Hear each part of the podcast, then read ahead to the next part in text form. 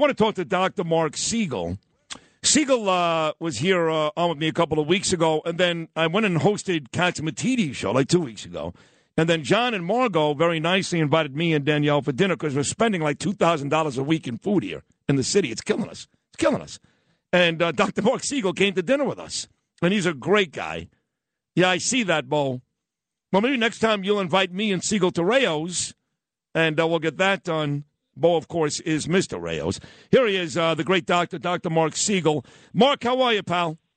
Yeah, and Bo's got to pay for that. But I now that I know that your food bill is high, I'm going to have to take you out to dinner. And I keep promising the Knick games, and I'm looking over the date, so we're going to get going on that. But you're killing me. Have... You're killing me. You, Corey Zelnick, four Knick games this week. The Heat tonight, one Saturday, one Sunday. The Nets on Monday. Gabriel is dying to go. We'd love for you to go with us. And uh, no Knick tickets yet this year, Doc. Very, very. Oh, we got no, no.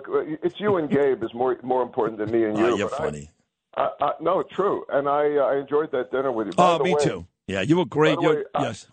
I got to start with the, the, usual analysis or question on, on the Knicks, which is uh, what do you think about Barrett being sat down? I mean, he's I still think of him as a soft player. Do you agree? No, I think he's great. Um, I really do. Uh, Randle annoys the hell out of me. I know he can yeah. play. He's having an All Star season, and his numbers are great. But uh, for example, I went to the Nets game uh, in Brooklyn against the Knicks on Saturday. My buddy Anthony Carone, Frank Carone's brother, gave me the tickets, and he went with us. And every time Randle gets the ball, I'm like, Gabe, watch this.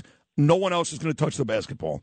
And he stands and holds the ball for seven seconds. The shot clock is down to 10, and Randle inevitably puts up a shot. Now, he scores a lot, no doubt about it, but I hate his game. I like RJ's game. I like Brunson's game. I can't watch Randle. I can't do it. So yeah, Brunson is a, is a shoot first pass second point guard, but yes. he's phenomenal. And and by the way, I remember when Randle. Be careful with Randle. I remember when he looked. We were sitting under the basket, and he looked to see if you approved of him. So that's right. That was fun. That was the night we moved down against the Pacers and sat next to Hall of Famer Michael Irvin. Yeah, he was. He he's a, and he also is a fan of yours. Yes. We, yeah. Yes, we've had a long relationship. He knows from Florida. Knows yes, that's Florida. exactly right. Yes, and we did uh, enjoy you, Danielle and I. She loves you at that dinner with John and Margot. That was a lot of fun that night. But we've got serious questions here, Doc. Uh, two days ago, not two months ago, not two years ago, two days ago. This is great news. Joe Biden announced COVID is over. well, you know, here's the thing. Here, Here's how you know that that was a political announcement.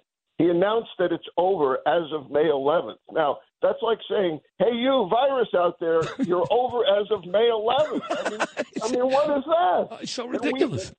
We, we, all think that it, you know that it's been part of the uh, of the public consciousness that it's been part of it, it.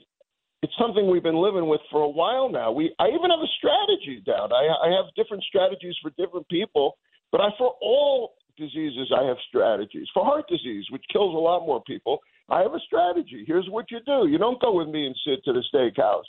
You have some asparagus. right. Know? Right. I have a strategy. And and we've been there with COVID for a long time now. Finally, Sleepy Joe is catching up, but he has to put a date in the future, which Weird. is politics. Right. You can't do that with, with, diseases and viruses. Uh, it's, uh, you know, they, they go when they go. And, and the truth is, it's been gone for a while. Uh, at least I think so. You tell me, right. Dr. Marc Siegel, is COVID really still a threat? Well, it's a threat like anything else is. It's a threat like, you know, the flu is. It's a, it's a threat like RSV was. It's a threat like, you know, like I said, heart disease. I mean, it's something that we now have some some tools to handle, and it's not getting worse. And that's the problem with fear mongering, isn't it, Sid? They said banging the drum, we're going to have another bad winter. Well, there are there are people that are getting sick, but nothing like what they predicted, and they, they'll never announce on the other end. Your your attention, please. It wasn't that bad. You're never going to hear that. It's just more and more fear mongering. You know what I'm fearful of, to be honest, is not really COVID, but 43,000 immigrants are living in New York City. And whether it's the Watson Hotel or the Brooklyn Terminal, wherever they are, none of those people are being vetted. None of those people are being checked for diseases or viruses. And God bless these people, the majority of which are probably fine people. I sound like Trump, but it's true. Uh, who knows what they're coming to our country with? And nobody seems to care. They yell about COVID, wear a mask. You know, you can't work here anymore without a vaccination Yet all these thousands of people are living among us, and we have no idea what they've got.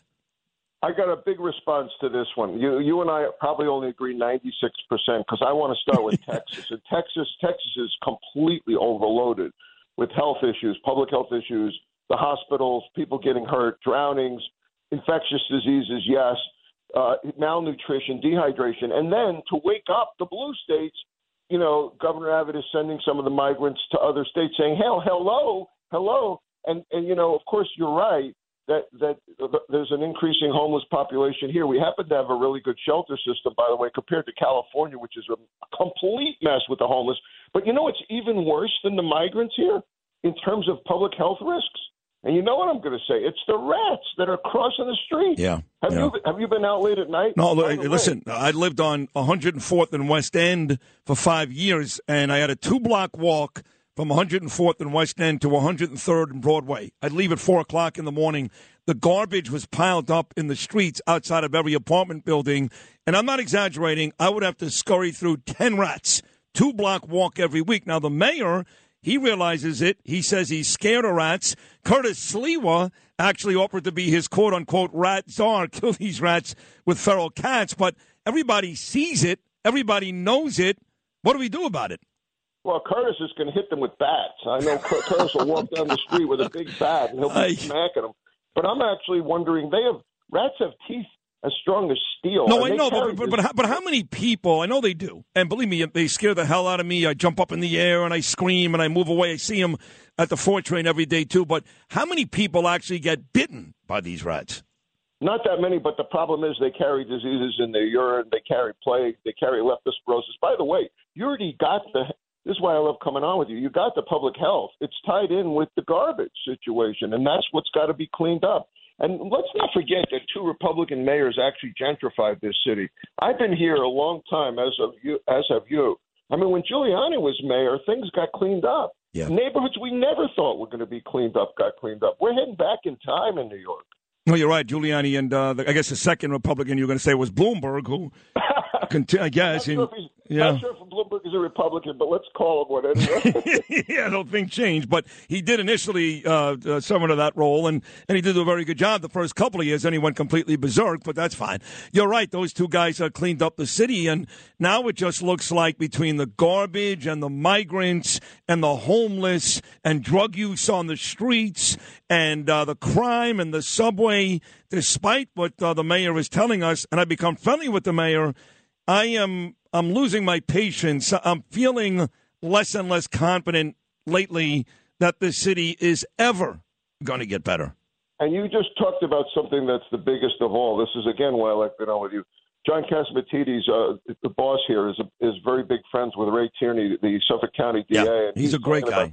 Yep. Yeah, Ray is a great guy, and he's talking about the problem already drifting out to Nassau, Suffolk County now, which is the fentanyl problem, uh, I mean, forget about it. The, the drug problem is becoming huge. More mental health issues are tied in with that, and we don't have the personnel. We don't have the mental health providers to take care of this. We don't have the antidotes to this. More and more overdoses. This is this is a huge problem. You know what I'm worried about with the fentanyl thing, Dr. Marc Siegel? Right now, it's basically illicit drugs, even marijuana. Uh, they'll, they'll lace it with, with fentanyl, certainly the cocaine, the heroin, those types of things. And now even pharmaceuticals, Xanax, maybe Oxys, Percocets. Here's my fear. I remember years and years ago when the Tylenol, some berserk guy in, in some place in the middle of the country laced the Tylenol and people were dying. How do we know that eventually it's not going to be the, the guy in the street buying cocaine, but the mom at CVS who buys a product and that's not laced with fentanyl. By the way, I did a bit the other night about how some of these products are laced with insect parts. But in, but speaking of speaking of fentanyl, that's already happening because of course the, the drug overlords don't give a damn, and you're finding it in in in, in rainbow fentanyl candy. It's available on online on social media. You think you're getting an Adderall, you're actually getting it with fentanyl. Mm. Kids are overdosing, thinking they're not even getting this. It's mm. not even it's not even coming out of doctors' offices anymore. It's, wow. it's deliberate. Wow. By, by the way, what did you think of that penalty in the Bengals game? Uh, you know, our guys are huge Bengals fans. They they think they were robbed. What do you think? No, that was a penalty. I had the Bengals that day, and I mean, Mahomes was like five yards out of bounds, It was a penalty. It was a stupid play. And uh, look, I thought the Bengals were the better team. I thought Cincinnati was going to win. But you got to give Mahomes credit. I mean, he's out there limping Yeah, on yeah. one leg. Yeah, should be a great Super Bowl. These are uh, two really good teams, and the Eagles have been the best team all season long. And we'll see what we get. But at any rate, once again, Dr. Marc Siegel, you were great. Check out February 25th, Saturday. We could go go have a steak before, or you could take Gabriel, your choice. All right, I will. Marc, who are they playing that day? I can't remember. I'll, I'll send All right, it to you. We'll we're check in. it out. We're in. We love you. Thank you, Dr. Marc. Thank you. All right. Thank you. There he is, the great Dr. Marc Siegel. Check him out on Fox News. Not just a great doctor and a great TV guy, but one of the sweetest guys you'll ever meet. I can tell you that. Ohio, ready for some quick mental health facts? Let's go. Nearly 2 million Ohioans live with a mental health condition. In the U.S., more than 50% of people will be diagnosed with a mental illness in their lifetime. Depression is a leading cause of disability worldwide. So, why are some of us still stigmatizing people living with a mental health condition when we know all of this? Let's listen to the facts and beat the stigma. Ohio, challenge what you know about mental health at beatthestigma.org.